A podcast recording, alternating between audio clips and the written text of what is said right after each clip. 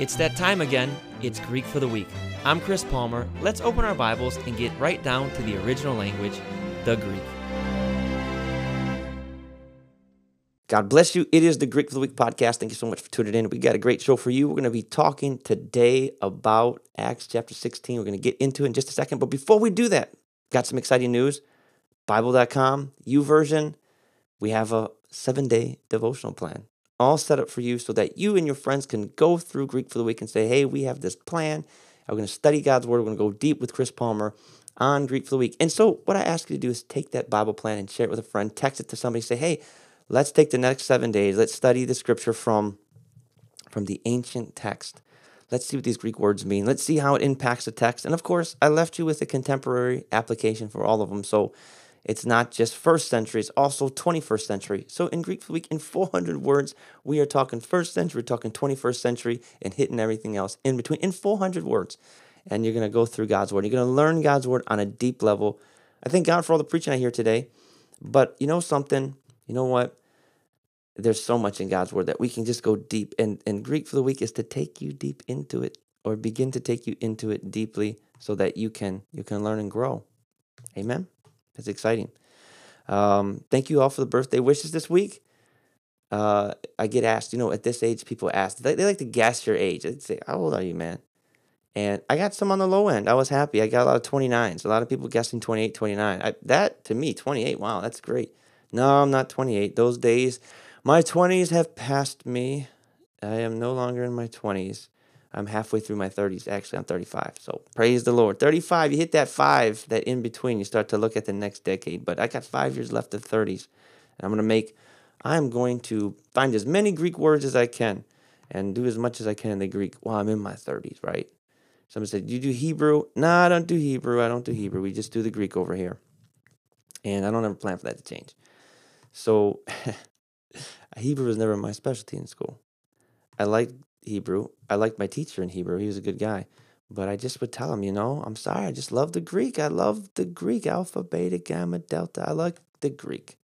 And that's what you're going to get right now when we go to Acts chapter 16 and verse number 1. It says here, Acts 16, verse 1. Paul also Paul came also to Derbe and Lystra.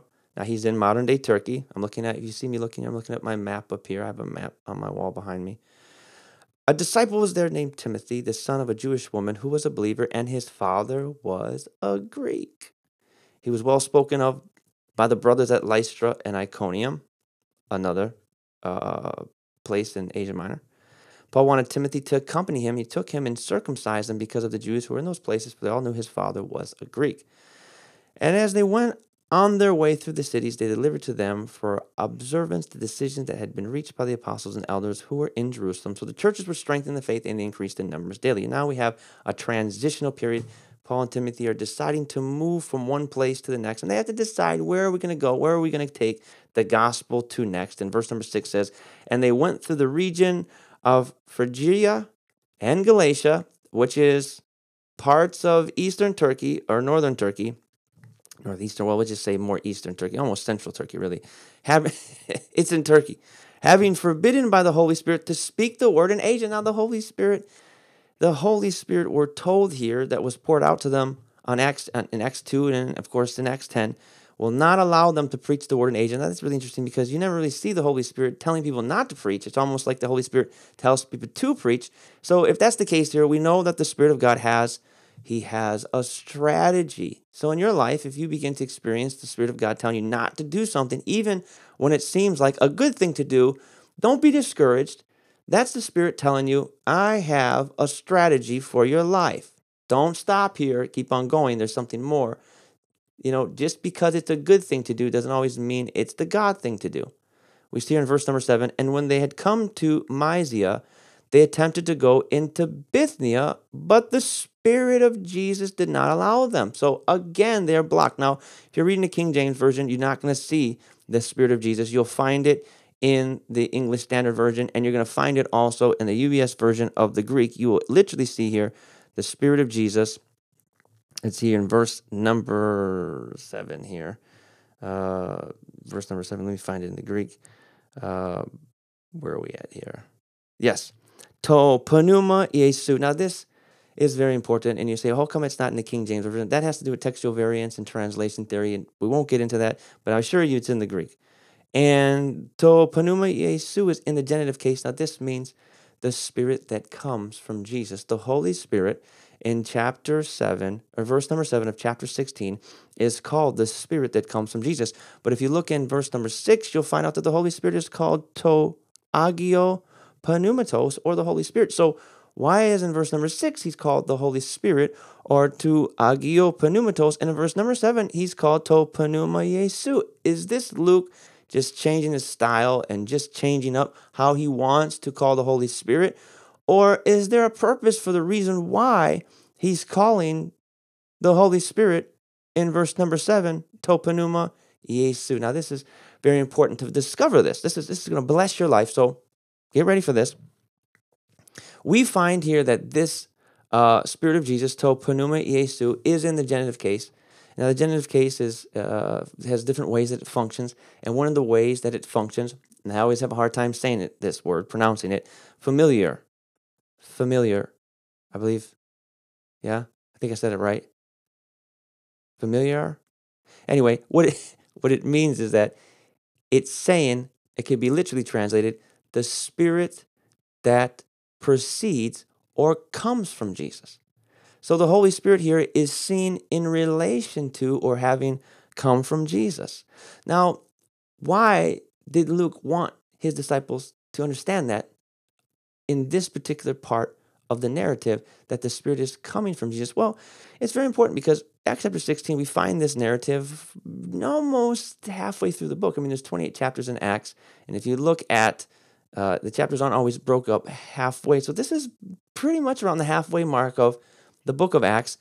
And, you know, the last we really, you know, we've seen some Jesus in, in Acts chapter 9, and he appears to the Apostle Paul. We saw Jesus in Acts chapter 1 when uh, uh, he poured out, or he told the disciples uh, to go, uh, that when the Spirit comes on they'll be endued with power from on high. So we see Jesus popping up in the book of Acts. And there's a crucial point in Acts 16 where God had a strategy for Paul and Timothy, and he actually, this is where the gospel was taken into what we call modern day Europe. Now, Turkey is in Asia, it's part of the Asian continent today. And well, and Istanbul is the only city that's on two continents, really. One of the only cities on two continents. I've, I've been to modern day Turkey. When you're in Istanbul, you can take a ferry from one side of the city to the other side of the city. You're still in Istanbul, and one minute you're in Asia, the next minute you're in Europe.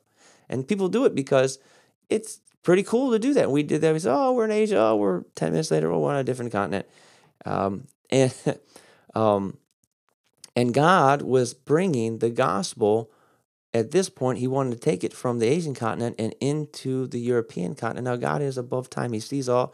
He knew what Europe was going to look like. And I know Europe today is a place where they say there's it's, it's empirical, there's Western minds.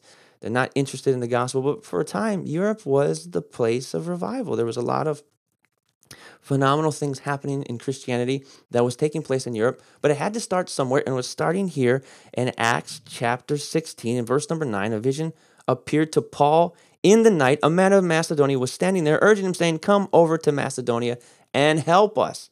So he has a vision, and this man is saying, Paul, come, come help us in Macedonia, which is modern day. Some people would say it was Upper Greece. Some people could say, well, it's Bulgaria, or it's, it's the northern part of Greece. It's right around that Bulgaria Greece line. And that is Europe. And the Spirit of God was calling them to preach the gospel into Europe and this is a very crucial moment for the church. But Luke wanted you to know something very specific about the gospel. He, he wanted to give you a very important detail, and that is that Jesus was involved in this decision. That the Lord Jesus, who is the head of the church, he has commissioned the church. He is still very much part of the narrative. The, the gospel, or, or Luke, the writer, does not want you to take your eyes off the fact that the Holy Spirit is working through the disciples to lead and guide them as they make their decision where to preach the gospel. But Jesus, the head of the church, is still very much involved in the narrative because he told the disciples, I will be with you always, even unto what? Unto the ends of the earth. So Luke is telling them he's fulfilling that promise. Jesus is still there. He is working through the third person of the Trinity. He's working through the Holy Spirit. The Holy Spirit was with them, but through the Spirit, it was the Lord Jesus that was with them. And he is walking the gospel now from Asia Minor over into Europe. And the application, there's so many applications, but you could say it simply this that Jesus is with us in the most crucial moments of our life, in the most crucial moments of our ministry, when it seems like Where's Jesus? There he is through the presence and the power of the Holy Spirit. He was right there with Timothy and with Paul and with Paul's team, the Lord Jesus, as he had walked with the disciples upon the earth. There he is with them bringing the gospel over into Europe. And my friend, I want to tell you today that no matter what crucial decision you are making in your life, the Lord Jesus is with you through the Spirit of God, helping you to make the decision. Maybe you're a pastor of a church, you have a financial decision that you have to make, you're a, a, a husband or a wife, you have a decision to make about your family, you're a deacon at the church, you have to help the decision uh, making process in the church, whatever you may be, a businessman, owner of your own business, you have a decision to make the Lord Jesus is there with you through the power of the Holy Spirit. Yes, the real living Jesus. There he is with you. He's on the throne.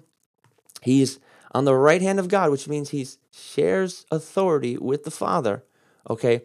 But he's very much present here with us through his Holy Spirit. So don't say that where is Jesus? Where should I look for him? He's right here today. And he loves you and he's walking with you. So when you go to church, and you say the Spirit of God gets to move. And Jesus says, Where two or more gather together in my name, there am I in the midst. When you gather together with a brother or sister in prayer, have you ever prayed with somebody?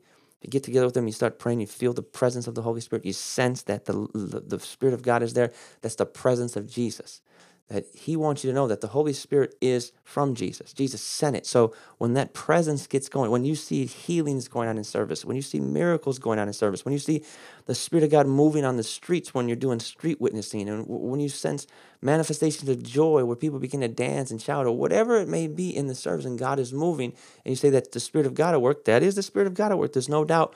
But that's also the Spirit of Jesus. That's the Spirit that came from Jesus that's at work, and it's very much Jesus present in your service or in your midst. So we honor the Lord Jesus. That's why we lift up when our church begins our church services. We always say, Holy Spirit, you are the guest of honor. You are the guest of honor in this service because you have been sent to us from Jesus. And Jesus works through the Spirit in our services. So we always want the Holy Spirit to be present. I want the Holy Spirit to be present in this podcast while you're listening. I want the Spirit of God to be present in, in the U YouVersion devotional that you you're going to go on and you're going to subscribe to after this podcast, the YouVersion.